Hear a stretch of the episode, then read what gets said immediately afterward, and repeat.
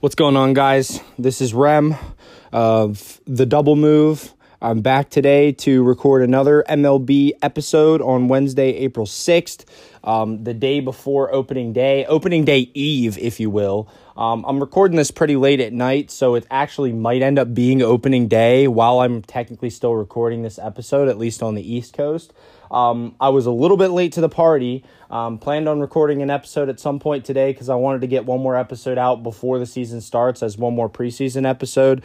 Um, basically, because everything that's going to be discussed before the season starts is a prediction or a projection, and you can make yourself look like more of a genius if you make a prediction before it even happens. So, before we even see a single game, I'm going to give you guys a couple more predictions that I have for this upcoming season. Yesterday, we did a little bit of best bets towards the end of the episode, but that's not really predictions. That was just like, oh, um, I think this guy is a good bang for your buck kind of thing. So don't get twisted. Don't think that I actually thought some of those things are going to happen because I'm not dumb. Well, I am dumb. Let's get into that first. I'm pretty much an idiot. Uh, the reason why I'm an idiot is because I didn't enlighten myself on the new uh, rules and updates to the Major League Baseball this year. Um, there have been a lot of changes in Major League Baseball because of the new CBA, uh, which the CBA is something that had to be negotiated before we could start the season. Hence, we had a near 100 day lockout, and we're in jeopardy of losing the entire 2022 MLB season due to uh, inability for players and um, the actual uh, committee to agree on a new collective bargaining agreement. So now that we finally got the agreement done, there are so many changes that have been put in place. Um, you've probably heard about a lot of them. I've heard about quite a few. The most notable one that I th- knew of was the universal DH in both the National League and American League, which makes a huge impact on the league. But there are so many things that have changed that I truly almost love everything I've seen so far. But uh, we kind of want to get into it, and I want to keep you guys in the loop. I figured since I'm going to actually enlighten myself on the changes, I might as well do an episode about it before the season starts so that you guys can be on the same page as me if you didn't get a chance to read up on everything. So, the main key first thing that is changed from last year to this year in Major League Baseball is the playoff format. Why I said a little, like not even a minute ago, uh, why I said not even a minute ago that I am an idiot is because in my last episode, I gave my playoff projections for the upcoming season. I was still under the impression that the playoff format was three division winners and two wildcard teams playing in a single round, single game, sorry, elimination to see who moves on to the next round. Um, the MLB did away with that. So yesterday, when I was making my my predictions, projections, whatever you want to call them, for which teams would make the playoffs and win the division, I did not include uh, that extra wild card slot that got added in both division in both leagues. So the playoff field has been expanded from 10 teams to 12, effective immediately. Um, my 10 team playoff format is what I was going by yesterday, and I actually named my first episode uh, yesterday uh, after the Toronto Blue Jays. I named the episode Bust Jays, and the reason I did is because I thought that that team was going to be a bust and not make the playoffs. But based on my projections, now that I know about the new format, the Blue Jays will make the playoffs according to my predictions. So the Blue Jays would actually get that third wild card slot in the American League, which makes my uh, episode title a little bit ironic and stupid because I said that the Blue Jays are bust, even though they're probably a playoff team, according to me. So I kind of screwed myself up there, not really informing myself on all of the changes and kind of being uh, ignorant to that fact. So I apologize. Uh, I'll try to make sure that that doesn't happen again. I got to actually um, read up on stuff before I start talking about it, I guess. So made myself sound pretty dumb yesterday, but we're back in business today and um, we're going to fix that. Uh, so the first thing I want to let you guys know is that I am going to correct that playoff format in my personal projections and do that for you right now on air. Um, so I didn't write anything down from yesterday, but I do from memory remember um, in the American League, the division winners I had would have been the Chicago White Sox, the Houston Astros, and the Tampa Bay Rays. Does that sound right? And then the wild card teams that I had were the, uh, let me think, who did I pick? Uh, Seattle Mariners, uh, New York Yankees, and now Toronto Blue Jays. So those would be my six playoff teams for the uh, American League. Adding the Blue Jays in as that final seed, who I said would be the best team that didn't make it. That was me under the impression that there were only two wildcard teams. So I apologize. National League, I had the number one seed being obviously the Los Angeles Dodgers, unfortunately. Um, the other division winners would have been the. Um, trying to think. Sorry, guys. I'm not looking at anything right now. I'm just trying to do this off memory. Um, oh, I'm trying to think. So, yeah, the Dodgers win the West. As far as the NL Central, I would have the Milwaukee Brewers. And then uh, the NL East, I would have the Atlanta Braves slash Philadelphia Phillies. Um, my personal opinion is that the uh, Braves will win the division, but I do think the Phillies are a dark horse, a sleeper that could easily win that division. Um, I was talking to a buddy earlier today, and I did say that the division is going to be within 10 games, most certainly, between those two teams. Everybody says the New York Mets. Everybody. I don't think the Mets are the same team without Jacob DeGrom. So my excuse to Mets fans and anybody that thinks the Mets are going to go far or are a legit contender, their best player is not even going to be available to them for at least I would say two months of the season based on his injury. And he can't even stay healthy when he does come back. So I wouldn't be surprised if something happens then too, or if he even does come back in two months, because that's really best case scenario for the Mets. And Max Scherzer he keeps getting older and older and older. Injury issues are bound to start. Uh, who knows how much durability he's actually going to have? Look at their rotation without Scherzer and DeGrom. I mean, I guess technically you got Carlos Carrasco. That's a name that jumped into my mind. Uh, I think Megill, Taylor Megill, I believe is a guy's name that that's starting for them on opening day. I'm not sure. Like I said, I'm not looking at anything right now. Um, but overall, I just don't think the Mets rotation is as good as people are giving them credit for because they're they don't have Degrom to start the season, and who knows what Scherzer's status is going to be. You know what I mean? Um, the Dodgers had Scherzer down the stretch last year and couldn't even win the World Series. So. Uh, I like Scherzer. I think he's one of the greatest pitchers of our generation, but um, I, I, just don't think the Mets are as good as the Phillies or the Braves. I think the Phillies and Braves both have way better bats and comparable pitching rotations to the New York Mets, especially without Jacob DeGrom. And a lot of people have the Marlins as the sleeper in that division, but I, I think the Marlins are the fourth best team in that division behind the Mets, even. Um, and then the Nationals being the worst. But, anyways, back to the playoff format. Um, so I had the Braves winning the division, but maybe the Phillies winning the division after the Brewers win the Central and the. Um, Dodgers win the West.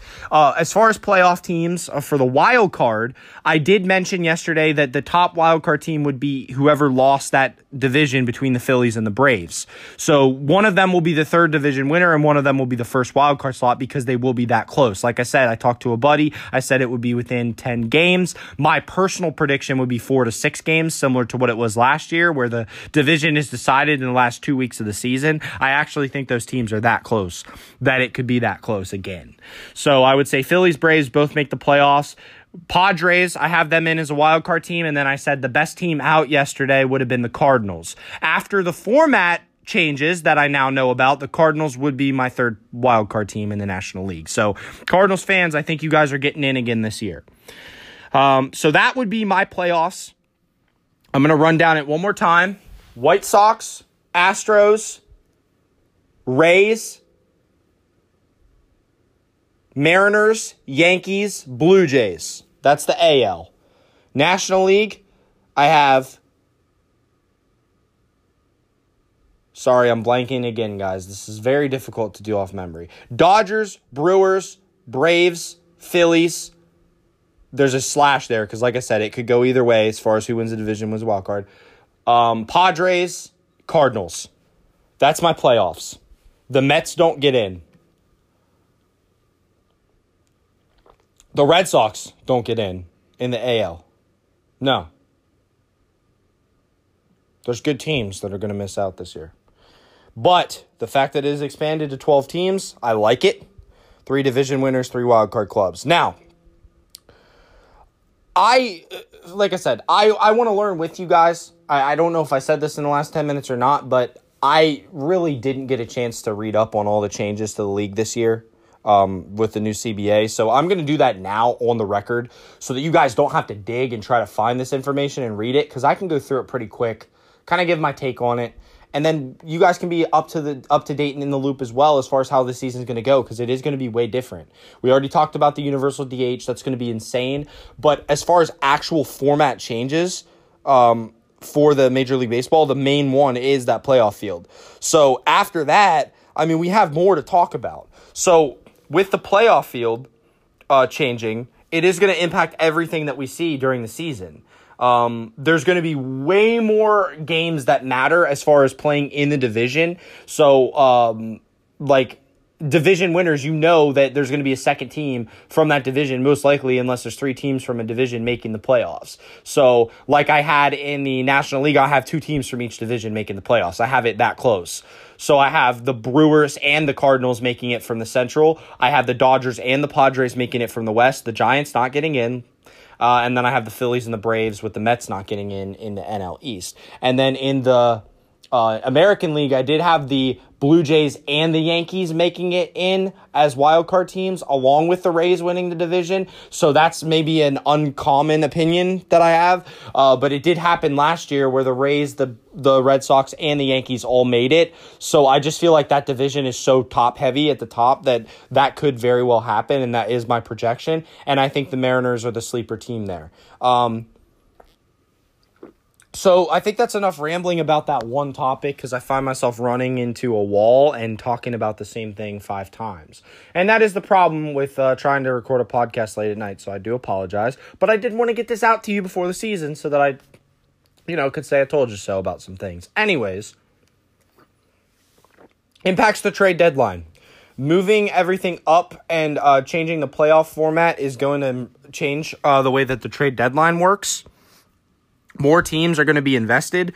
More teams are going to be trying to add and improve their team at the trade deadline. I don't know if I already mentioned this, but there's going to be more markets for teams um, that are emotionally invested into their teams, and it's going to be very hard whenever your team comes up just short um, to the playoffs. Or if they make it in the wild card, at least you know it's not going to be a one game and, and out, a, a single knockout like it used to be, which I personally thought that was insane that a team could play all year for one game. So that play in game between the two wild card teams could have gotten crazy like so many different times it did. But I like the series better because it really does show who the better team is. Because who knows if that wild card team could be a team that could make a deep run in the playoffs. You're not giving them a fair chance by making it a one game, right? Yes, the Yankees can put Gerrit Cole on the mound, but they could still lose that game. You know what I mean? So rather than a one game play in with the two wildcard clubs, the first round for the postseason this year will feature a total of four best of three series. Um, so in each league, uh, the two traditional quote unquote wildcard clubs will face each other, and the division winner with the worst record of the three will face an additional wild card club. The winners of those series will advance to the best of five division series against the other two division winners. So we have two teams that get a bye from the wild card. Okay, that makes sense. So the top two division winners. So in the American League, I would say the White Sox and Astros are getting byes. And in the National League, I would have the Dodgers and Brewers getting byes. I would have the Braves playing in a wild card game against the Padres, I guess. And the Phillies playing against the Cardinals. And then in the American League, the third division winner Rays would play the Blue Jays and the top wild card team Mariners would play the Yankees. Okay. Yeah, yeah, yeah. So that would be my format. I like I said, I didn't write any of that down. But that would be my projection for how this could go um this year. But that's pretty cool. I like that actually. Um so yeah, that's really cool. And then obviously the National League Championship and American League Championship Series and World Series are all best of seven series, which is how it should be. Um, as a result, the postseason expansion, there will not be any more tiebreaker games. So in the regular season, I don't know if you guys ever remember there being any tiebreaker games or like, um, yeah, where teams are like they can't break the tie based on their records and their head to head record and such, so they have to play extra games. That's not going to happen this year. Instead, math will be used to settle all the ties for the first round series so that they can begin a little bit more promptly at the conclusion of the regular season because the playoff form the playoffs will take a little bit longer now that they changed it because of these series instead of the single games uh, for the wild card. And as a result of the lockout, opening day was delayed by a week, so a bunch of double headers were already sprinkled in the schedule. Um, which means less days for them to try to do um, makeup series. They're not going to have that time at the end of the year because they're going to want to start the playoffs right away. So having the double headers pinned in could I mean that could help or hurt.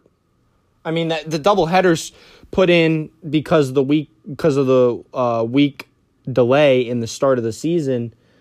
That's pretty much going to be the same schedule then if they already have predetermined double headers? There's going to be weather delays. There could be COVID issues. I mean, you never know. So if the regular season does last a little long, I, I would not see them changing the format though of the playoffs since it's so cool now. But either way, like I said, sorry guys, it's late. Um, but I'm I'm really working hard to get this episode in for you guys. So bear with me. Uh, so the trade deadline fell back about three days. Not a huge deal. It's August 2nd instead of July 31st this year. Not a huge deal. Um, big time moves in this uh, off season. I, I got a chance to cover a little bit of it a few episodes ago with our little baseball segment, but I didn't actually get to talk about a lot of it. Um, I just want to point out a fact that this season's uh, free agency period was the biggest spending free agency period in MLB history. Uh, there was over $3 billion given out in contractual agreements that were made. And uh, there were some crazy trades as well. Uh, the defending World Series champion Atlanta Braves have a new first baseman. We already got a chance to talk about that. Matt Olson is going to be replacing Freddie Freeman. And Marcell Ozuna and Ronald Acuna look to come back to that lineup and make them an even deeper ball club. So look out for the Braves again, trying to defend their crown. I mean, Ronald Acuna would arguably be their best player, even over Freddie Freeman potentially um, the last few years. So the fact that Acuna didn't even get to play and they won the World Series, that that still baffles me. But yeah, so getting Acuna back, we it's not going to be right away, but they're going to get Acuna back this year, and Ozuna's back, big bat. So, hey, I, I and and Olson, as far as home runs, he's he's comparable to Freeman. The only thing Freeman has is a little bit slighter, better batting average, if I remember correctly from looking at the comparison. So, um, but uh, I think Olson's more of a run drive-in guy. He he can definitely bring in the runs, drive in the runs. Freddie Freeman was an all-around great player, great hitter. Um, so Freddie's now in Cali. Um, he's a Cali boy playing in Cali, and um, the Braves get Matt Olson, who's a Georgia boy. So I think it all worked out for the better. Um, I, it's going to be hard to see Freddie in Dodger blue, but uh, Matt Olson in, in Atlanta, I can get used to that. I really like that for them. So, and we just talked about Freddie Freeman. So Freddie Freeman goes to the Dodgers from the Braves. Kenley Jansen, the Dodgers all-time saves leader, went to the Braves. So that that's really interesting. And to make it even more ironic, Craig Kimbrel, who's the Braves all-time save leader, is now on the Dodgers because the White Sox traded into the Dodgers for AJ Pollock. now that's to take some getting used to. so the all-time Braves save leader is the Dodgers closer, and the all-time Dodgers save leader is the Braves closer for 2022. That is absolutely wild, guys. Absolutely wild. Um, as far as the Dodgers, I mean, they did lose Corey Seager. I mean, that's huge. Like I said, I you gotta love Corey Seager, but I just don't see him producing the same way he did in LA in in Texas. Not just because it's a less hitter friendly ballpark, but also because he doesn't have MVPs straddled around him in the lineup where he actually doesn't have as much pressure on him. In Texas, he is going to be the guy, so I just don't expect the same the same kind of numbers from Corey Seager, but I still expect him to be a very productive shortstop. Um, we're gonna have some fantasy baseball special episodes throughout the season for you guys because I do want to kind of uh, talk about that kind of thing as well for all you fantasy players out there because I'm a big time uh, fantasy baseball fan. Um, I really enjoy the the sport of fantasy baseball because it's the longest fantasy season and it's the hardest season to um, stay focused in and um, maintain for an entire season because it is an 162 game season. So it's the hardest sport to play as far as fantasy goes because football is so short. You really only have to worry about setting your lineup for one particular game and one matchup each week for you know 18 weeks I guess now the season is. But um, for foot for um, Baseball, it's changed differently. It's not just one game, it's a whole week worth of games, just like basketball and hockey, where um, all of those factor into one scoring period. And since baseball season is, is twice as long as hockey or basketball, it is twice as hard to keep players healthy and on your roster and sleepers are twice as important. Um, replacements for injuries are twice as important. I mean, paying attention to how many starts a pitcher has in a week, depending on if you have a start cap when you league. All that stuff is stuff that I can talk you talk to you about because I know that stuff. Okay, I I breathe fantasy baseball. You know, I, I really consider myself a fantasy baseball expert. Um, the last two years, I've I've made some pretty significant adds and drops and drafts and you know win some leagues with with the teams I've been able to get together and I just want to help you guys out you know? I'm not I'm not trying to hog all this uh, knowledge wealth of knowledge and information to myself. I'd rather help you guys out let you know how I do it give you some tips and, and tricks and help you win your league. So you know if you're a fan of the show stay tuned and uh, here in the near future and in the long term future for the season we're going to get you some fantasy uh, episodes out there. So looking forward to that. But like I said, Corey Seager. The reason I got into the fantasy fo- uh, fantasy aspect is he's still, in my opinion, a top five shortstop in Major League Baseball. So, Corey Seager, stud. Uh, at very least top 10 but guaranteed top 10 I, I put him in the top five i put him at number five but uh, he, he's at least top 10 in the league minimum even even being on the rangers um, so the rangers and mets they were they were throwing money out guys this this free agency, since we're talking about free agency, they were just, oh my god, they they they filled a gallon bucket with it, man. I mean, they were just going to town. They were like, yeah, yeah, yeah, let's do more, more, more, more, more. Just spend, spend, spend, spend, spree, spending spree, spending spree. I mean, you're talking about the Rangers picking up Corey, uh, Corey Seager, picking up Marcus Semien uh, picking up Jon Gray, uh, picking up Mitch Garver. I mean, pick, uh, List goes on and on and on and on and on. And the Mets, talking about Starling Marte, talking about uh, Max Scherzer, talking about Mark Canha, talking about Eduardo Escobar. I mean, list goes on and on and on and on and on and on and on. I mean, tell me, come on, guys. Like, where are all these other teams at, man? There's only a few teams that want to spend money. And I, Rangers definitely didn't spend as much money as some teams. They got some of the most prized free agents, but the Mets were really the team that everybody's saying won free agency. And what I said in last episode, team that wins free agency never wins the season. Uh, the Mets also traded for Chris Bassitt. I actually forgot to mention him a little bit ago when we were talking about the Mets rotation. I think personally I like Chris Bassitt, but he's overrated.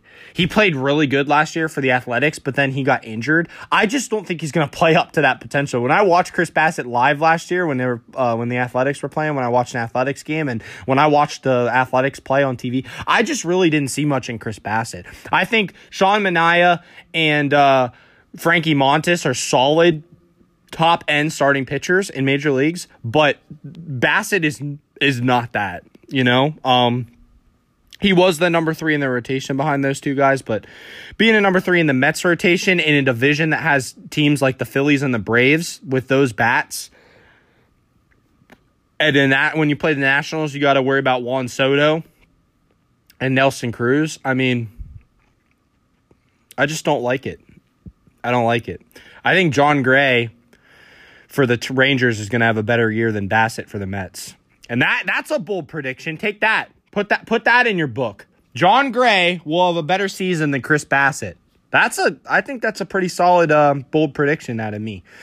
Um, so write that down. um, moving on, obviously we talked about Degrom's injury. I, I think that changes everything for the Mets. If they have a full season of Jacob DeGrom, which it's not guaranteed he'll stay healthy because I can't remember the last time he did stay healthy for a whole season, I, they're a different team because DeGrom is the best pitcher in baseball. But without DeGrom, they're not the same team, guys. There were other big spenders other than the Mets and the, and the Rangers, though. The Rockies landed Kris Bryant. That's a big deal. The Tigers added Javi Baez. Uh, they traded for Austin Meadows, and they signed starters Eduardo Rodriguez and Michael Pineda. Here's the best one. The Phillies signed Nick Castellanos and Kyle Schwarber to be part of this potent, loaded lineup around reigning NL MVP Bryce Harper, MV3. Um, Harper probably going to win another MVP. Um, if not this year, definitely within the next few years with those guys in his lineup. Castellanos is going to have a big year. Schwarber's going to hit a lot of homers. I think you're going to see better, better numbers out of JT Realmuto. We got a little glimpse this morning at 1230. Um, the Phillies played the Rays in the final spring training game of uh, the MLB spring training this year. Um, it was the only game on today, so of course that was the one I tuned into. The Phillies scored eight runs before they even got five outs against the Tampa Bay Rays. And the Tampa Bay Rays had one of their top three starting pitchers in the lineup um, pitching against them, and that was Luis Patino. That means two things to me. One, it means the Phillies and every other team, their bats are ready, okay?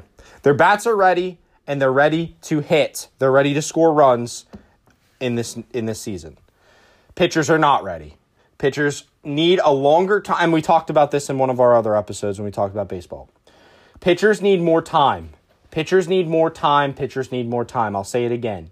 Pitchers need more time than hitters. Hitters are built for this. Hitters have been hitting against quality pitching since they were in college, and they've gone right up the ranks to the point where it is in their DNA to mash baseballs. Pitchers have a process. They have a, a ramp up process before the season starts, therefore, spring training. They are able to get to form before the season starts so that they're not giving up six earned runs and getting pulled in the second inning. Okay? So it will happen from time to time. It happens to every pitcher. But with the shortened spring training, that hurts pitchers. It does not hurt batters. The beginning of this season, you will see the biggest offensive explosions that you have ever seen at the beginning of a Major League Baseball season ever. Guaranteed. The scores will be high. The games will be exciting. The games will be long. The games will be amazing, exciting. Uh, I, I can just keep saying exciting over and over again because offense makes baseball exciting. Yes, it's fun to sit there and watch a pitcher's duel, but you know what's even more fun? Dingers, homers, extra base hits, stolen bases. Um, you know, at bats with runners in scoring position for star players. Loaded lineups going head to head, toe to toe down the stretch of a game, seeing who can outscore and who outlast the other. I love it. It's more entertaining than anything else. Baseball, when it's high scoring and when there's, you know, long balls being hit, that's what people go to games to see. I mean, that's the good, the love part of baseball. And having this season start the way it is, it's going to be really hard on pitchers and on their ERAs for the season, but hitters are going to reign supreme. They are going to have blast off. I mean, Houston, we have a problem. Watch the hell out. We are going to have lift off from home plate for a baseball to be launched 450 feet every single game, more than once, probably for a while. Cy Young winners are going to be giving up seven, eight runs a game potentially in some of their their um, first starts of the season. Look at spring training. Look at some of these numbers that some of these pitchers are putting up. Some of these guys are giving up five, six, seven earned runs every single time they touch the mound in spring training. They're not ready. The, usually, pitchers and catchers even report to spring training a little earlier than the rest of the team so that they can get even more of a ramp up period because they need that. So I would say that look out for the offenses to be insane to start the season and for the pitchers to really struggle uh, towards the middle of the season or not even quite that far. I think it will start to even out a little bit and look a little bit more normal. But here at the beginning, I mean, it's going to be insane. It's going to be real fun to watch. I'll, I'll keep saying that. It's going to be exciting. Um, So continuing the spring training thing, now that we got that out of the way, talking about that game from today, um, the other team that really did good in, in uh, free agency was the uh, Minnesota Twins. They were able to get Carlos Correa, who was the prize free agent on the market. He does have an opt out after one year, though, so who knows if he's going to test the open market again next year and be the best player available. Um, but Correa, uh, I think going to Minnesota, uh, making a dynamic duo with an MVP candidate, Byron Buxton. Uh, he's one of my sleepers for MVP. We'll get to that in a little bit um, if he stays healthy. But the Twins also made a trade with the uh, Yankees. They were able to get Gary Sanchez at catcher and also Gio Urshela. Um, Gio Urshela is probably going to be more of a depth infielder for them. The Yankees, obviously, in that trade, got rid of Gary Sanchez and uh, Gio Urshela. They brought in Isaiah Kiner-Falefa, and uh, they also were able to bring back Anthony Rizzo and trade Luke Voit to the Padres. Um, as for shortstops, uh, Trevor Simeon signed with the Red Sox, where he'll be at second base beside Xander Bogaerts. We talked the last episode yesterday about the Red Sox and how I don't truly believe that the Red Sox will retain Bogaerts or Devers for next year, who are their two best hitters, two best players. Um, they might be able to keep one, but I just feel like that team is going to be shook up now that they got uh, Trevor Story, and I compared it to the Trevor, um, sorry, the Corey Seager, Trea Turner situation in uh, L.A. last year, where at the trade deadline, Dodgers traded for Turner made him second baseman, even though he's a natural shortstop, knowing that Corey Seager was going to be leaving at the end of the year and uh, Trea Turner could move back to his natural position at shortstop. So if Bogaerts leaves, Story moves back to shortstop. That, that I could see that happening, and that's what I was meant by that. Um, so the A's were a team that traded everyone away. Obviously, they traded Olson to the Braves, Bassitt to the Mets, and then Matt Chapman to the Blue Jays. But then they also just recently traded Sean Manaea, their best starting pitcher, to the uh, San Diego Padres.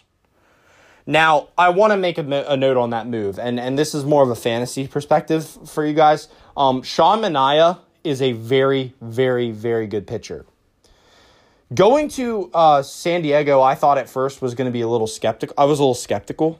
I wasn't sure how he was going to fit in there because I was kind of scared uh, that he his numbers were gonna not be as good um, playing in San Diego rather than uh, Oakland, and um, then I thought about it and I realized that that's the best possible thing that could have happened for Sean Manaea because if you look at all the stuff that happened with the Athletics and all the guys they traded away, if they would have tried to keep Sean Manaea, he would have had probably one to two runs of run support a game from the Athletics.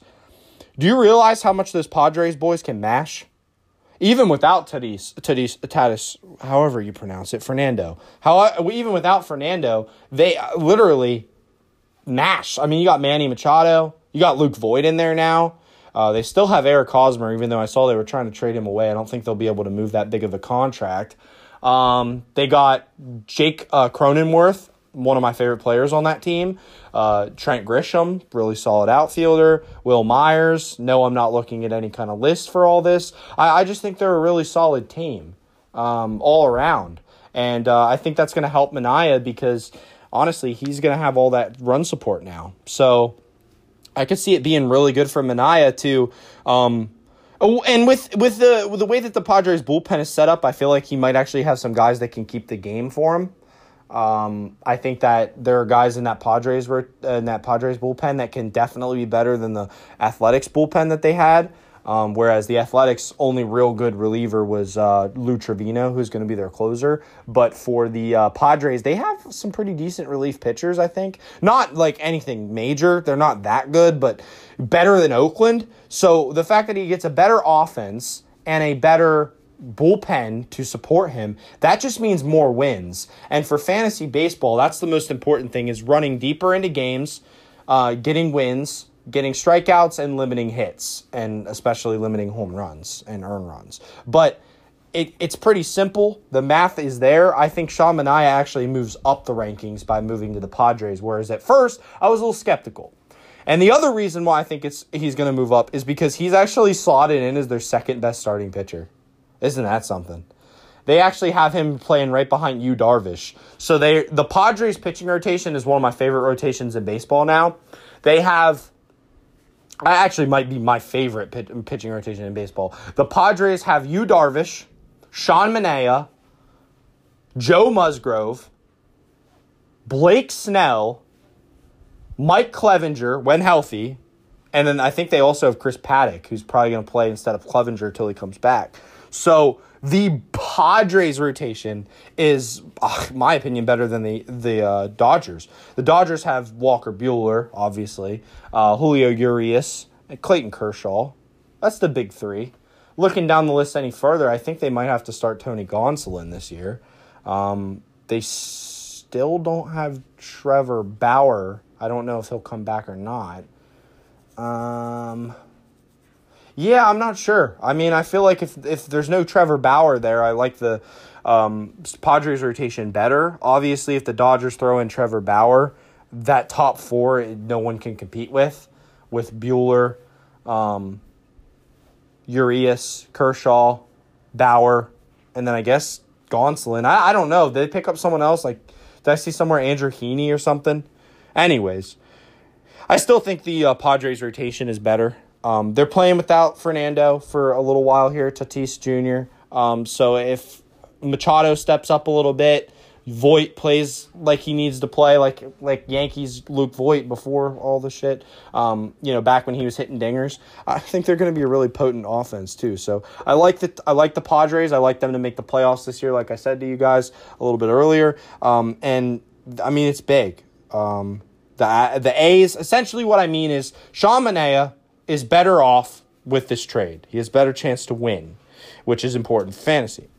But the other point that we were making just a minute ago was that the Athletics had a full on fire sale, and then we were going to go on to talk about the next team that had a fire sale, and that would be the Cincinnati Reds. I just want to take a little second break to apologize for being all over the place the reason that this podcast is all over the place is because I don't have somebody feeding me questions and keeping me on task. Normally, I would have somebody else here. So it is pure chaos right here with me trying to manage two screens and keep everything together from having a complete shit show. But hey, next time, maybe I'll have a special guest on and maybe I'll have, um, you know, usual suspect Cody back on here. Who knows? But um, either way, appreciate you guys listening this far if you did sit through all the chaos, I'm going to try my best to be a little bit more organized from this point out. Um, the Reds. That's a team that did a fire sale. They sent Jesse Winker to the Mariners. Big move for the Mariners. Suarez, not as big of a move. Eugenio Suarez. They uh, traded Sonny Gray to the Twins. I really like that for the Twins. I like Sonny Gray. And catcher Tucker Barnhart to the Tigers, which actually helps them because then Tyler Stephenson gets more playtime. You're still looking at a team with the Reds. Yeah, they're pro- they're better than the Pirates, but they're probably eh, they might be better than the Cubs too. I don't know. Um, they have Joey Votto, obviously. They have Jonathan India, reigning rookie of the year. Uh, they have, like I said, Tyler Stephenson, my opinion, top ten catcher in baseball. Uh, as far as hitting, and uh, obviously they lost Winker Castellanos. Look at what the Reds did last year with those guys.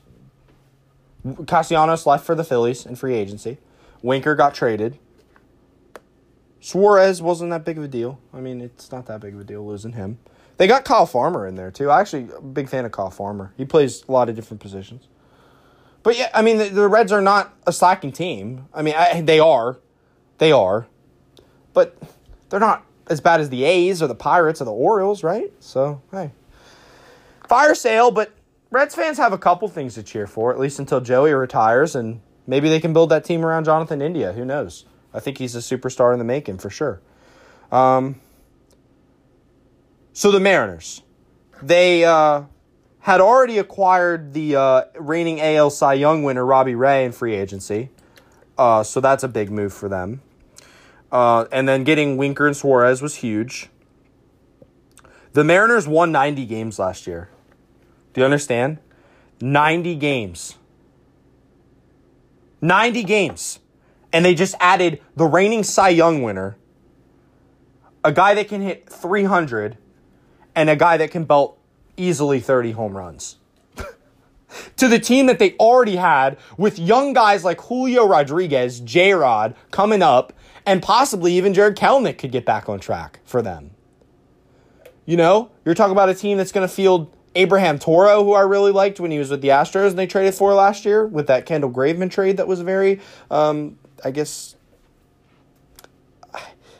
what's the word I'm looking for? Uh, people questioned it. What's a word for that? I don't know. Uh, it was a controversial. Oh my gosh, guys! Uh, controversial deal where they traded away Kendall Graveman, their closer, when they were trying to make a playoff push. Made a lot of sense, didn't it? And I'm gonna laugh. Yeah, made a lot of sense, didn't it? Uh, trading away your closer when you're trying to make a playoff push. Great idea. Good for the Astros though. They got Kendall Graveman. So, um, but they got Abraham Toro. And uh, like I said, I I don't know. I just really like that team. Mitch Haniger, stud. I mean, you're talking about an outfield that's going to have probably J Rod in center field, Haniger in right, and then um, Winker in left, or vice versa. And if you don't play J Rod in center field, you're looking at probably Kelenic. And either way, I think J Rod's going to be the starter center fielder over Kelenic. I think he's going to be a better player. But hey, I was high on Kelenic last year. I'm more high on J Rod this year after what I saw from Kelenic. Now, he could turn it around. He's a hell of a player. Uh, don't get me wrong, but I like J Rod. Um, meanwhile, Blue Jays replaced Ray with Gausman. I've already said a million times that that was not an upgrade. They're the, basically the same guy.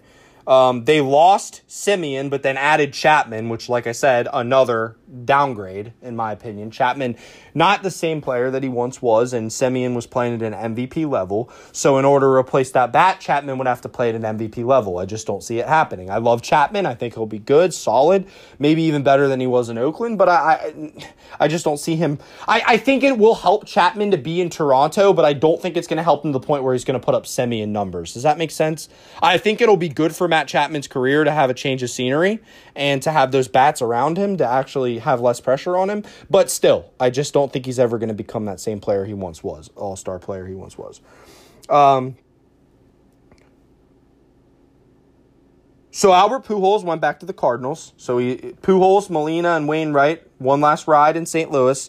That's why I have them making the playoffs. It's honestly a sentimental thing because if you watch baseball, if you've been a baseball fan any time during the 2000s and the 2010s, you gotta love Albert Pujols, Yadier Molina, and Adam Wainwright.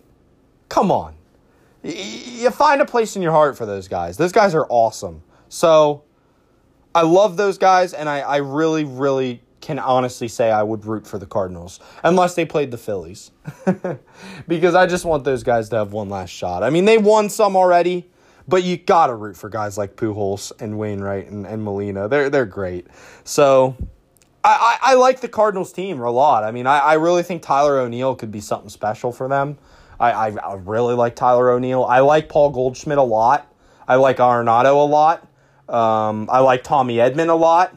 I like Harrison Bader a lot. I just really like that that that baseball team. I think they have a hell of a team. Uh, Giovanni Gallegos, very good closer. I, that's why I have them making the playoffs. And and my last episode, I said they were going to be the best team that didn't make it in the NL. But now I'm looking at them and saying, yeah, they're gonna they're gonna make it. I think the Brewers still win that division. I think the Brewers are a better team, but you can't help but root for the Cardinals. Okay, moving on. Cleveland they're the Guardians now. Yeah, that's a lot to unpack. They're the Guardians, the Cleveland Guardians, a team name change. Just like the Washington Commanders in football. I don't know if I'll ever get used to it.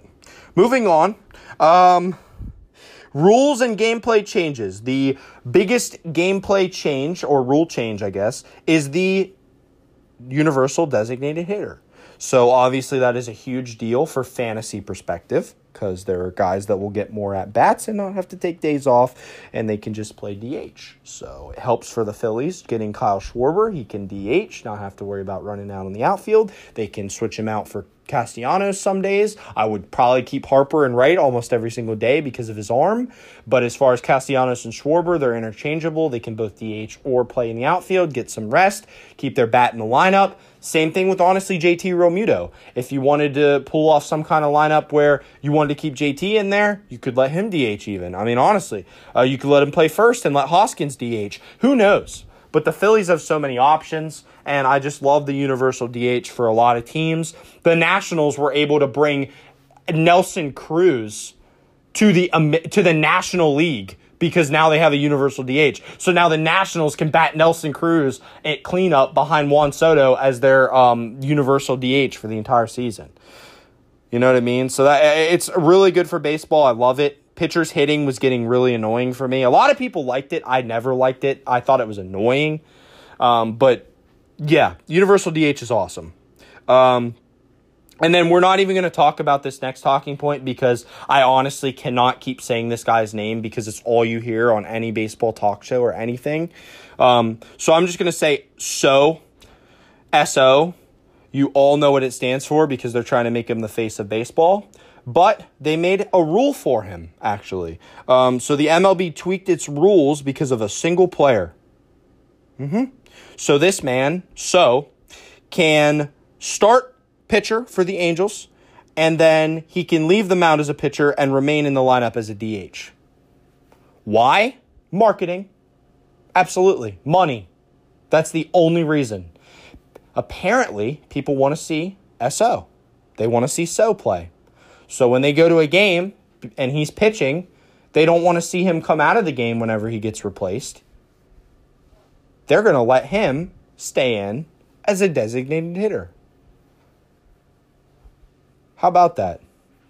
A rule for a single player just because there's only one guy that pitches and hits, and he automatically wins every MVP that he will ever need to win every single year as long as they think that mediocre pitching and batting 250 with a lot of home runs is good enough to win an MVP award there are millions of arguments for why he should not have won the MVP award and why Vladimir Guerrero Jr. was robbed. I will get into that more on my SO episode. I actually might title it his name. I might I might I might just title it Showtime so that I don't have to spell out his name. If you can't tell, I'm an Ohtani hater. Probably one of the biggest you'll ever find. I do not think that him doing what he does is good for baseball and I will have plenty of words about that whenever I have my Showtime episode. And I think that will be coming up really soon, actually. Um, so we're going to have a debate about so, and um, even maybe that rule change, because I honestly think it's insane that they made a rule for one guy. Hilarious. Um, oh, and a bold prediction before the season starts. Um, he will not win MVP again. That's a bold prediction. He's the favorite to win the award. I don't think he's winning the award. Actually, I know he's not winning the award. Whether he gets hurt or whether he doesn't hit as many home runs and hits even for a lower batting average, I just don't see it happening. I don't. He's flashy. He's entertaining for Angels fans and anybody that thinks that that's fun to watch. But quite honestly, there are way more fun players to watch in the league. And I just assume watch Mike Trout. I mean, I, I loved when Mike Trout was the face of the Angels because he's the best player baseball seen. I love watching Bryce Harper play baseball. I love watching Vladimir Guerrero play baseball. I love watching Fernando Tatis play baseball. I love watching Byron Buxton play baseball. There are so many good players in this league that could be the face of the league, and he's the face of the league. And he's not even a complete player. The, a complete player is a player that does their job as well as they can do. He does two things, but both mediocre. So a half and a half equal a whole. Actually, to put it more realistically, it's more like 0.75 plus 0.75 equals 1.5, whereas everybody else is only at 1. So it gives him kind of an unfair advantage, and it's making it seem like the only way that a player can win an MVP award against him is if they pitch and hit. Explain to me how that's good for baseball. Can somebody do that? I'll bring you on the show if you can do that. Explain to me how that's good for Babe. Okay, Babe Ruth did it. Guess what? It shouldn't be done. You do your job. You go out on the field, you have a job, you do your job. You play offense and you play defense. You go out on the field, you field balls, catch balls, whatever, whether infield, outfield, and then you hit. And you put a lot of focus on hitting. This guy does all of it. And then they say he's the unicorn of the league and superb and superior um, to everybody else, and it, it, makes everybody else look pretty bad. And I, I just don't like that. I, I don't like that it makes everybody else look so bad because this isn't the sport that we know and love. There's never been anything like that since literally Babe Ruth. So now that it's here, it's almost taking away from what other players do, other great players, and making them subpar players when they're not, by any stretch of the imagination, subpar players. So we'll get into that more, but let's just keep going through these talking points. So the automatic runner at second base, so called the co- the ghost runner in extra innings, is back. Um, and I like it. It makes games go, go faster. I mean, you get to extra innings, the game's tied. Both teams get the extra runner. It's not like there's a disadvantage there. It's just more likely that a team will score or both teams will score and the game won't last as long and it keeps from players having to play 11 12 13 14 15 16 inning games when they have to play the next day. It's just it's more fair for the players. Now on that same note they did have seven inning double headers last year in the pandemic season. They got rid of those. So now you do actually have to play nine inning double headers so that's 18 innings in one day. That's a lot but that's how it's always been. They just now started doing that seven inning stuff recently. So I like that the nine innings is back because it actually helps with stats too. Player plays a full game. If that team had more seven inning games and double headers than a guy that didn't, I mean, it's just you're losing an at bat each of those times that you play a seven inning game essentially right? Or maybe even two at bats, depending on where you're hitting the lineup. So that's not fair when it comes down to hits at the end of the year, and there are guys that have more at bats. If a guy didn't get hurt on one team and another guy didn't get hurt on one team and played almost every game, those guys would have comparable stats. But if this other guy had one more hit than player B. If player A had one more hit than player B, and it is because player A didn't have any seven inning doubleheader games and player B did, there's always going to be controversy, right? So it avoids that and makes everything more um, standardized. And I do like just having baseball be a nine inning game. And the seven inning games go by pretty quick. Uh, compared to the nine inning games for some reason. So, like I said, there's a, there's advantages and disadvantages to both, but I do like the nine innings. Um, the only other real rule change is that rosters are expanded from 26 to 28 players until the beginning of May, May 2nd. But that's only due to this shortened spring training, so the MLB owes that to us. Um, in the in the future, not yet. There could be robo umps, so we're not really going to talk about that yet. But they're testing all that kind of stuff out, so we'll, we'll just have to see how that goes. Um, so key injuries to note here before I get into uh, the, my last talking points. Um, Degrom obviously is injured. He has a uh, stress reaction in his shoulder. It'll prevent him from throwing for at least four week, uh, at least another few weeks. I'm saying probably a month, but he, that's best case scenario, guys. And he's still going to need a ramp up period. So you're looking at Jake Degrom missing at least two months, in my opinion, um, if not more and who knows if he's going to re-aggravate the injury when he comes back. So, I mean, it's his shoulder. That's not a good injury for a pitcher. Shoulder and elbow, you're screwed as a pitcher. I mean, seriously. So DeGrom, we'll have to wait and see. The Tatis show, Fernando Tatis Jr., fractured his left wrist in the offseason and he's going to miss about three months. That's a shame because I really like Tatis and I really like the Padres team. So missing out on seeing Tatis play is going to suck for all of our baseball fans because anybody that likes baseball, you got to love Fernando Tatis. I mean, watching that guy, he's he's amazing. So the Tatis show is on hold for a little bit, guys. Also, Chris Sale, the best pitcher on the Boston Red Sox, the only really decent pitcher on the Boston Red Sox other than Nady Eovaldi, is out of their rotation for at least two months because of a stress fracture in his rib cage. So they pushed themselves um, into the postseason last year without Sale in the first half of 2021, and uh, they're not going to have him again. And I just don't, like I said, I don't see the Red Sox being a playoff team this year. I, I think Chris Sale is by far their best pitcher. Without Sale, their their rotation is pretty weak. It's weaker than uh, the Rays, the Yankees, and the um, Blue Jays, and all three of those teams I think have better hitters than the Red Sox as well. So, um, the Rays, like I said, the Rays don't have star power. We've talked about this. Everybody knows this, but they just play so damn well together, and they're so well managed, and it just everything comes together. Every year people sleep on the Rays, and every year they're right there. So that's why I'm not going to be the one to sleep on the Rays. Um, defending AL Central champion White Sox will have to uh, play early in the season without their uh, starting pitcher Lance Lynn, who uh, recently had knee surgery. Um, he's a very good pitcher. Lance Lynn was a top candidate for the AL Cy Young last year, probably their most effective pitcher. Um, I do not think he's going to be their most effective pitcher this year. I'm very high on Dylan Cease. I think Dylan Cease could contend for the AL Cy Young this year. I think he could be the next Corbin Burnes. Um, so you know how Corbin Burnes kind of just bursting onto the scene. I'm seeing that with with Cease. Um, you heard about Burnes, but not to the extent that you did last year when he broke out. I think that's kind of what you're going to see out of Dylan Cease this year. So um, expect a big year out of Cease. Expect Giolito to be Giolito. And uh, I really like that Red, that White Sox rotation. I also like Michael Kopech a lot. So that's why the White Sox are by far, in my opinion, the best team in the American League. Um, I'm not the only one that says that either. So there's definitely justification for that. Um, so the Cardinals similarly ish, similarly similarly compromised pitching staff. Um, their ace Jack Flaherty, who I'm very high on, is to miss the beginning of the season. I don't think Jack's to miss that much time.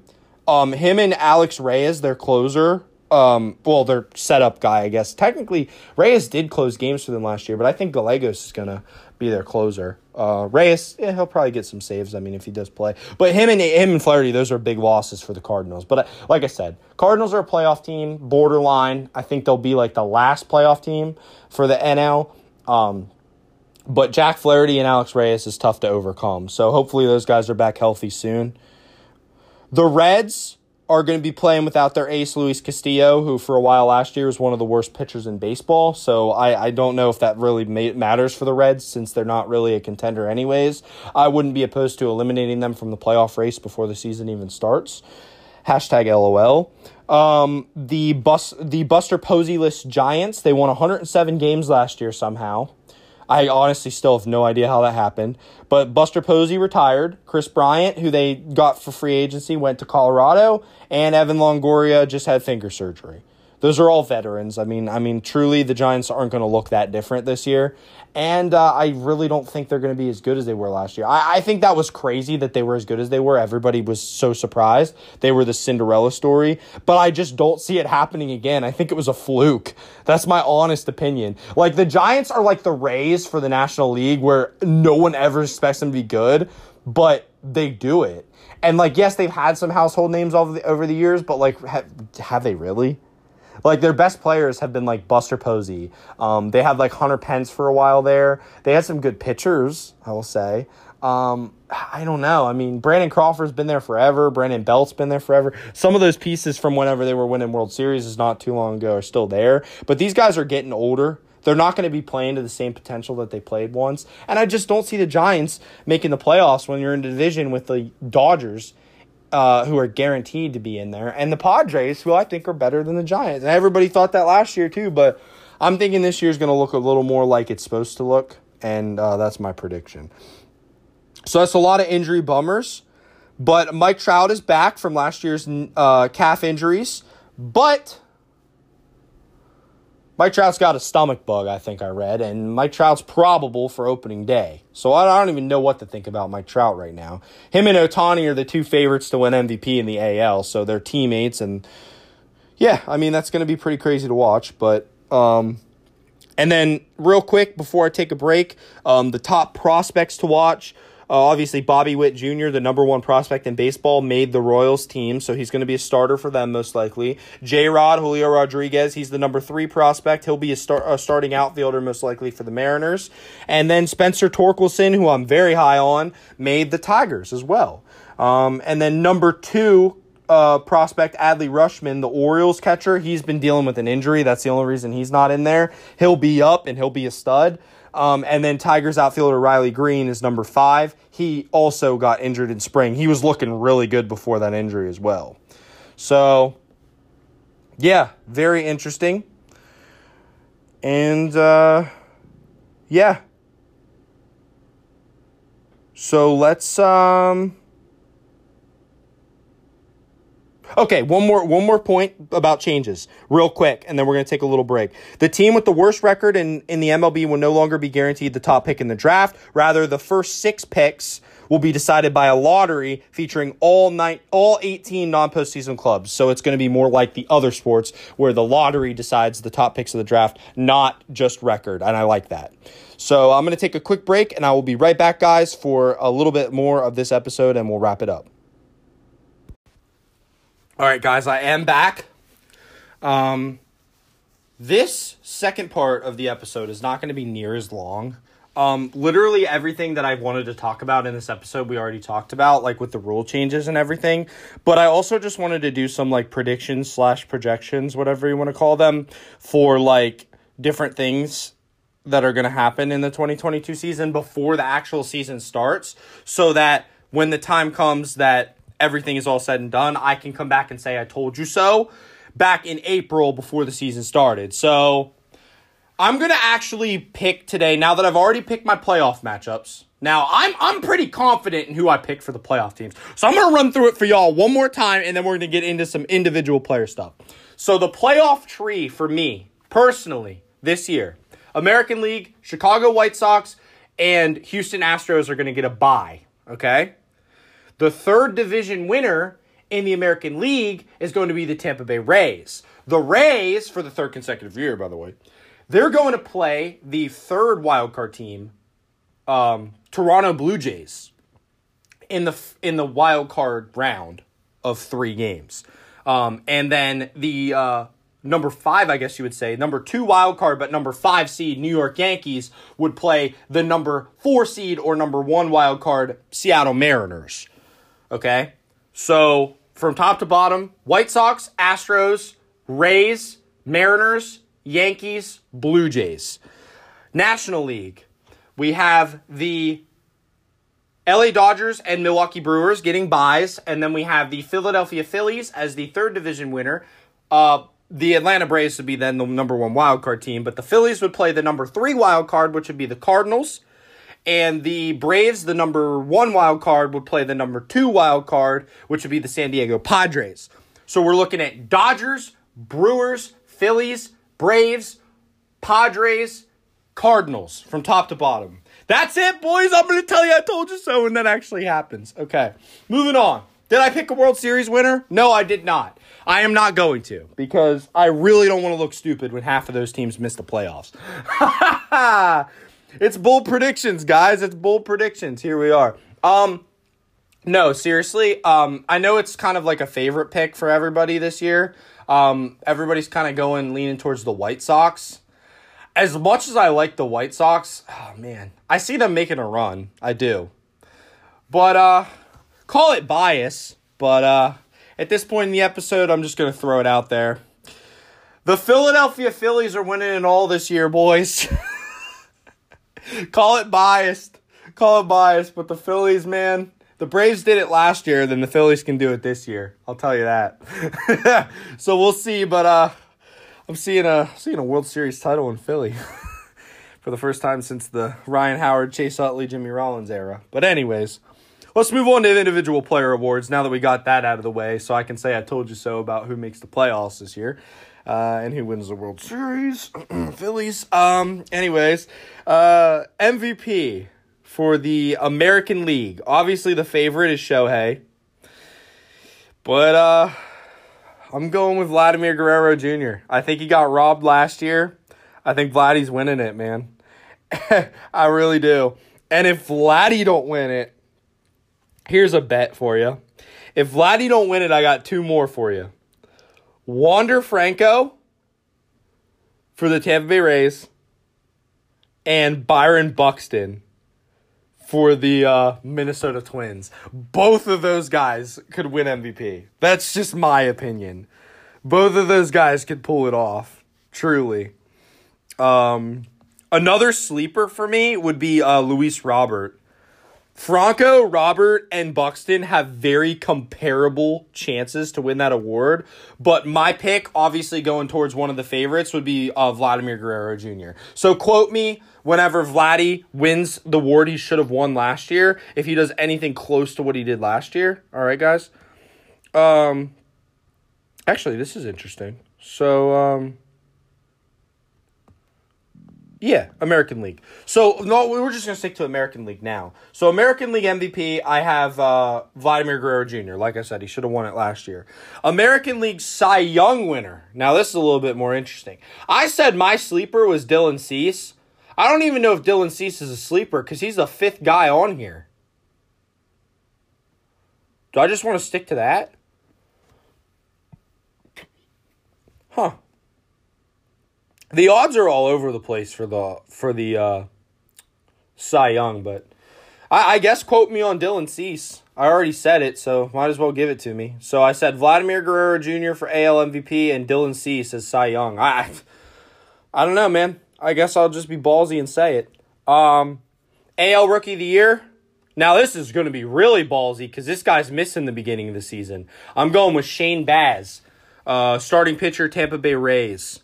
Uh, the other guy that could win it, depending on when he comes up to the major leagues, would be Adley Rutschman for the Baltimore Orioles. But I, I do think Shane Baz, that's his award to lose. If if Shane Baz comes back from injury before Adley Rutschman gets called up, Shane Baz is going to get enough starts to win that award.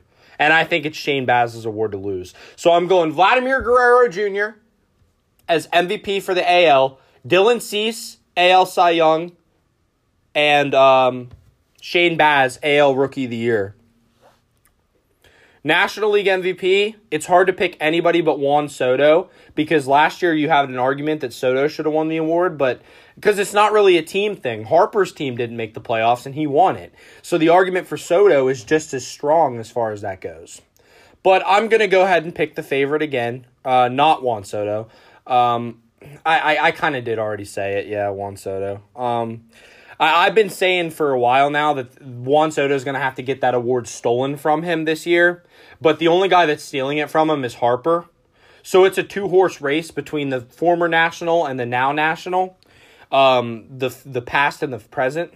Uh, so I think between Harper and Soto, you have an MVP. I personally, because I'm a Phillies fan, will will say in my heart Harper, but my brain says Juan Soto. So my heart tells me Harper, my brain tells me Soto. Harper could win back to back MVPs. It's not out of the question. But I think Juan Soto is arguably the best player in baseball. And I think it's hard for Juan Soto not to win this award since it is definitely not have anything to do with your team. As far as individual statistics, Juan Soto definitely seems to be the guy that will win that award. So I agree with the with the um, the odds there. Now, as far as Cy Young goes, I am going to go with a pretty weird candidate here, actually. Um, so the top guy ranked here is uh, Max Scherzer and then Corbin Burnes, of course. I don't think either of them are going to win the Cy Young this year. I'm just going to be completely honest with you. I don't think Walker Buehler is winning the Cy Young this year. I don't think Woodruff is winning the Cy Young this year. My Cy Young winner, as biased as this may sound, is Zack Wheeler. And I feel like Zack Wheeler should have won it last year, too. So I think that man was robbed.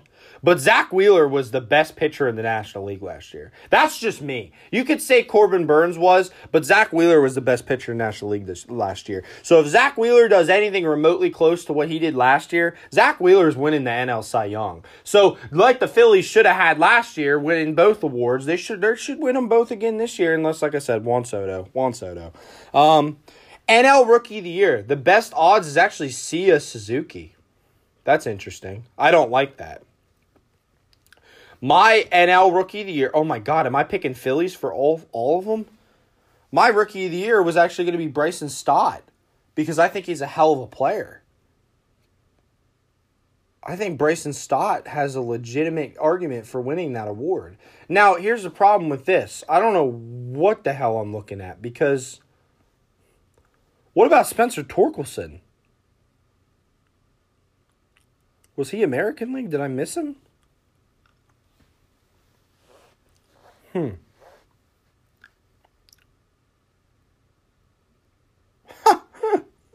I missed something, boys.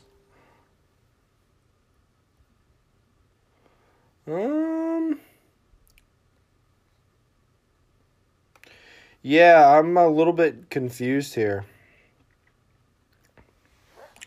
So the Tigers are in the AL Central. So Spencer Torkelson would technically be the AL Rookie of the Year, but I picked Shane Baz. I do like Spencer Torkelson though. I, I, I was gonna go on a whole rant about Spencer Torkelson because I was watching him in spring training. I think he's the next star, really. I think Torkelson is a hell of a player. The the, the Tigers are going to be a really good team in a couple years if they're not already going to be. I think within the next two or three years, the Tigers are going to be a playoff team with all these young guys they got. These guys are all going to get to their prime at the same time, and this team's going to be legit. But Spencer Torkelson is a guy to look out for. I, I really Big fan of Spencer Torkelson, but yeah, I'm going with Bryson Stott for NL Rookie Year for the um, the National League. I don't think there's any real standout guys here on this list. I don't think Joey Bart's going to get enough play time as the catcher as the Giants. I think they're going to split time between him and Curt Casali. I think um, Camilo Doval, it says here, uh, that's a closer for. Well, he's not even going to close. It's going to be Jake McGee. He's going to be a committee closer, committee relief pitcher that has a chance at saves uh, for the Giants as well. So I, I just honestly,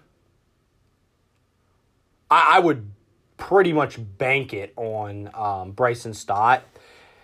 The only argument you could have for somebody else would be Suzuki because he is the favorite, and that's just because they, you know, he came over from the same kind of baseball that it, that So came over from. So I don't know. We'll just have to see how that pans out. But so for my, uh, we'll go through it one more time. AL Cy Young, Dylan Cease. AL MVP, Vladimir Guerrero Jr. AL Rookie of the Year, Shane Baz. NL Cy Young, we got Zack Wheeler. NL MVP, we got Juan Soto slash Bryce Harper. And NL Rookie of the Year, we got Bryson Stott. How biased can one person be? I picked the Phillies to win the World Series. I picked the Phillies to win all the awards. You might as well just call me a liar now till it happens. Then you can say that I'm a genius, and then I could say, I told you so. Um, MLB leader in hits. Now, this is not best bets. This is who I actually think is going to do it.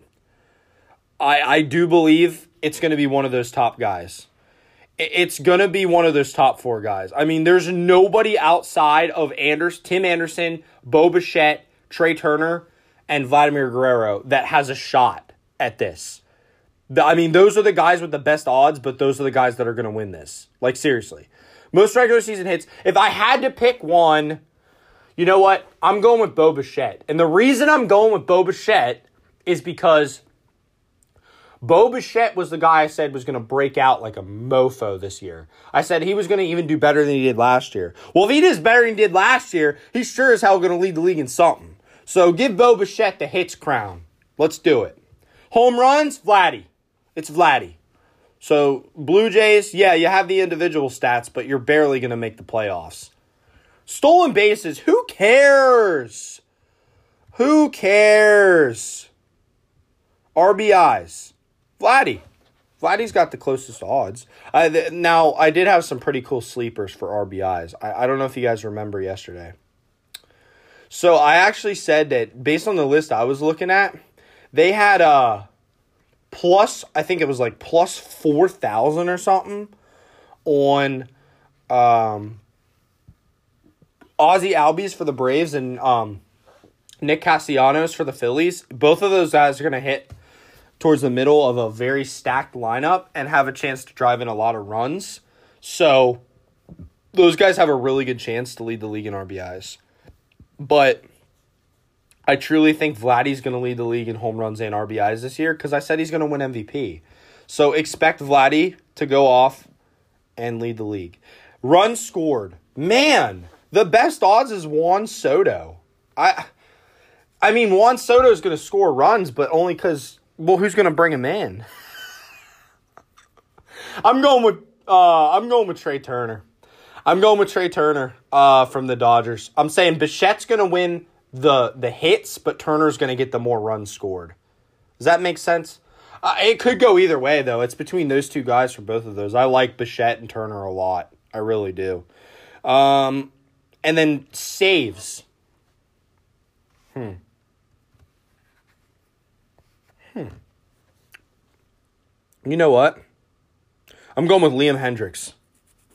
Chicago White Sox. I think he's the best reliever in the game. I think he's actually going to lead the league in saves. There's there's five guys above him on this list for odds, but I do think Liam Hendriks will lead the league in saves. And um, American League, I think uh, Josh Hader will lead the National League. Those are the two best relief pitchers in the league. Those guys are going to do it if they stay healthy. Strikeouts, uh, I'm going with American League Gerrit Cole. National League, I'm going with Max Scherzer. That that's that's pretty easy. Um, and if it's not Scherzer, even if Scherzer, Scherzer's not going to win the Cy Young by getting strikeouts, it's going to be Zack Wheeler. So if something happens to Scherzer, I would see Zack Wheeler leading the National League. But Gerrit Cole to lead the American League in strikeouts is almost a lock unless he gets hurt. Like, seriously. And that's with any bet.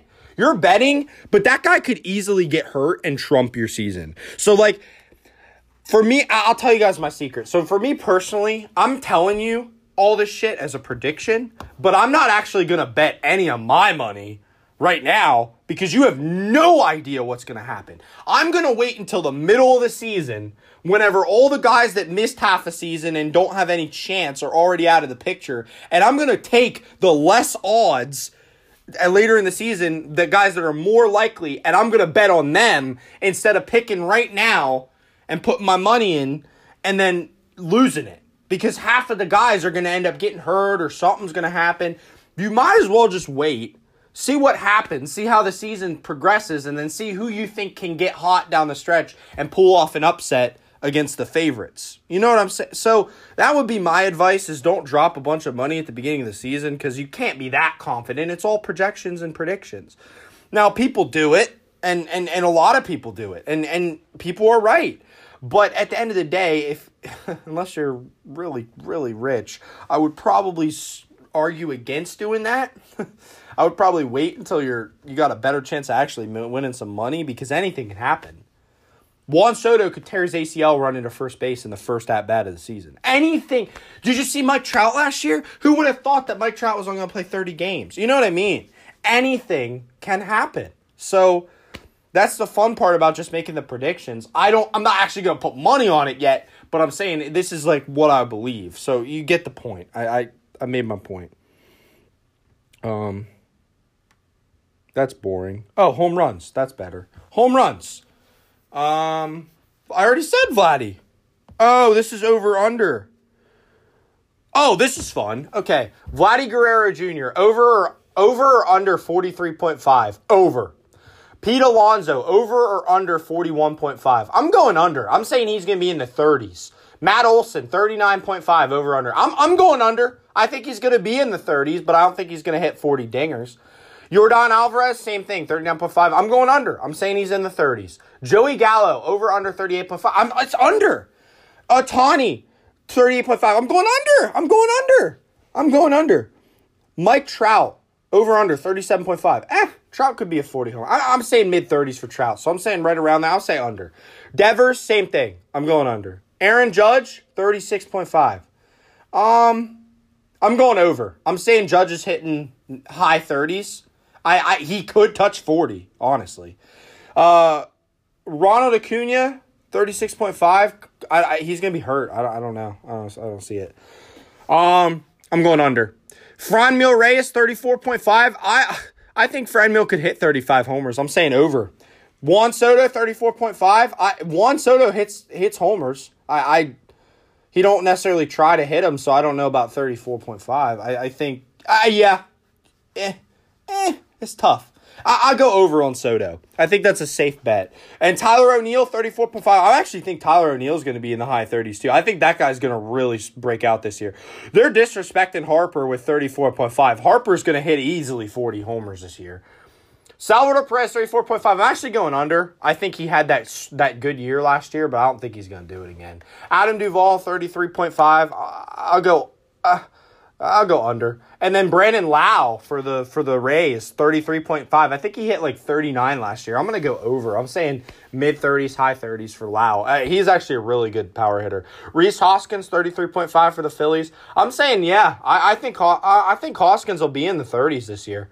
I think Hoskins is going to care a little bit less about getting hits and care more about getting home runs. I think if he stays healthy, he he's a 30, yeah, mid 30s, uh, borderline 40 homer guy. Um, yeah, so that's that's home runs over under. That's I mean that's is what it is. It's not that fun. I guess it's not that fun. Um, so yeah, so guys, um, Yeah, I mean the White Sox, the Astros, the Blue Jays are the favorites to win the World Series. I like out of those, I like the White Sox. I really do, but I don't know. We'll just have to see. Out of all these teams with the best chance to win the oh, that's for the AL pennant. Sorry, but uh, I have the Astros in the playoffs, Blue Jays in the playoffs, White Sox, Yankees, Rays, and then I have the Mariners. So if you look at the odds, I have the top five teams and then the eighth best team. I don't have the Red Sox or the Angels making the playoffs this year. And then for the NL pennant, as far as odds go, to see where I'm at, Dodgers, Braves, Brewers, Mets, Padres, Phillies. Oh, so I have five of the top six, and then sevens, Giants, eights, Cardinals, and then I have eight. So I have five of the top six, and then the eighth best. So all five of my or six of my postseason predicting teams are in the top eight in the actual favorites, anyways.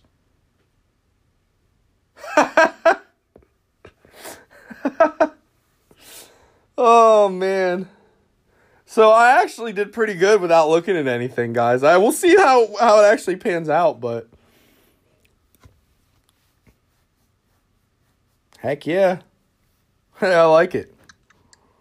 All right.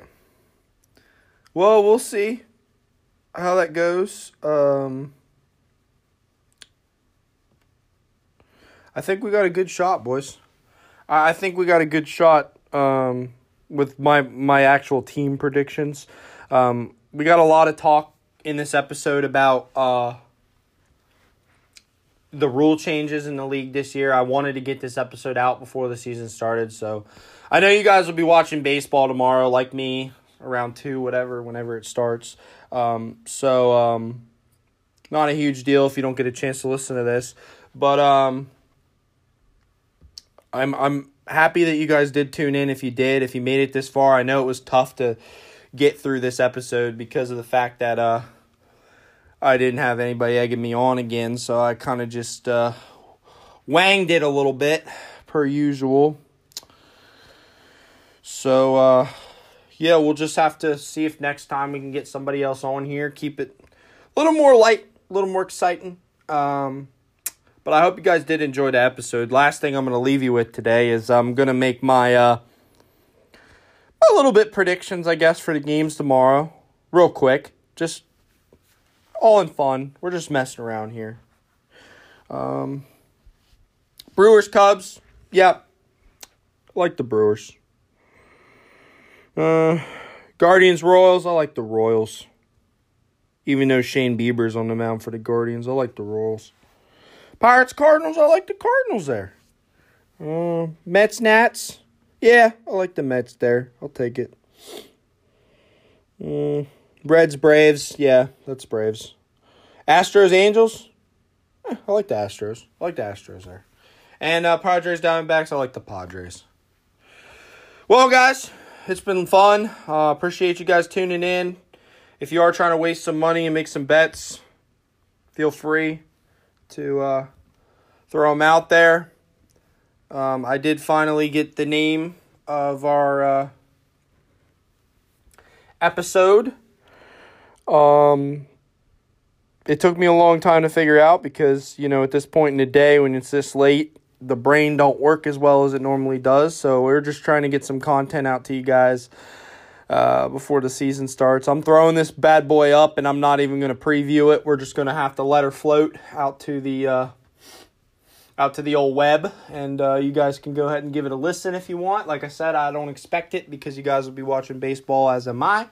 But if you get a chance, morning coffee, lunchtime, whenever you get a chance before baseball, in between baseball, whenever, give us a listen.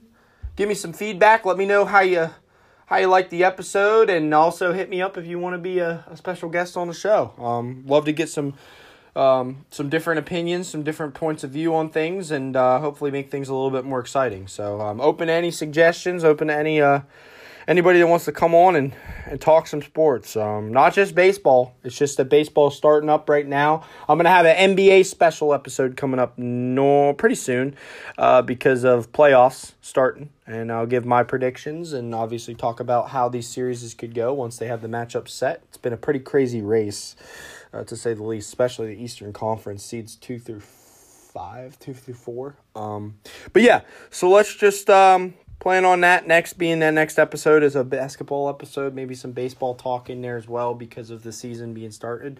But uh yeah hope you guys got some enjoyment out of this. Hope you guys laughed at me having so many pauses trying to figure out where the hell i was. But uh yeah. So i appreciate you guys listening. Like i said feel free to reach out. Appreciate any feedback. And uh you guys enjoy your day. And i hope your teams have a great year this year. Anybody whatever team you're rooting for just not better than the phillies all right so you guys take care, and uh, we'll see you. And uh, yeah, I appreciate your uh, your loyalty to the to the podcast, and uh, we'll be back soon with uh, some more content for you. All right, you guys have a good night.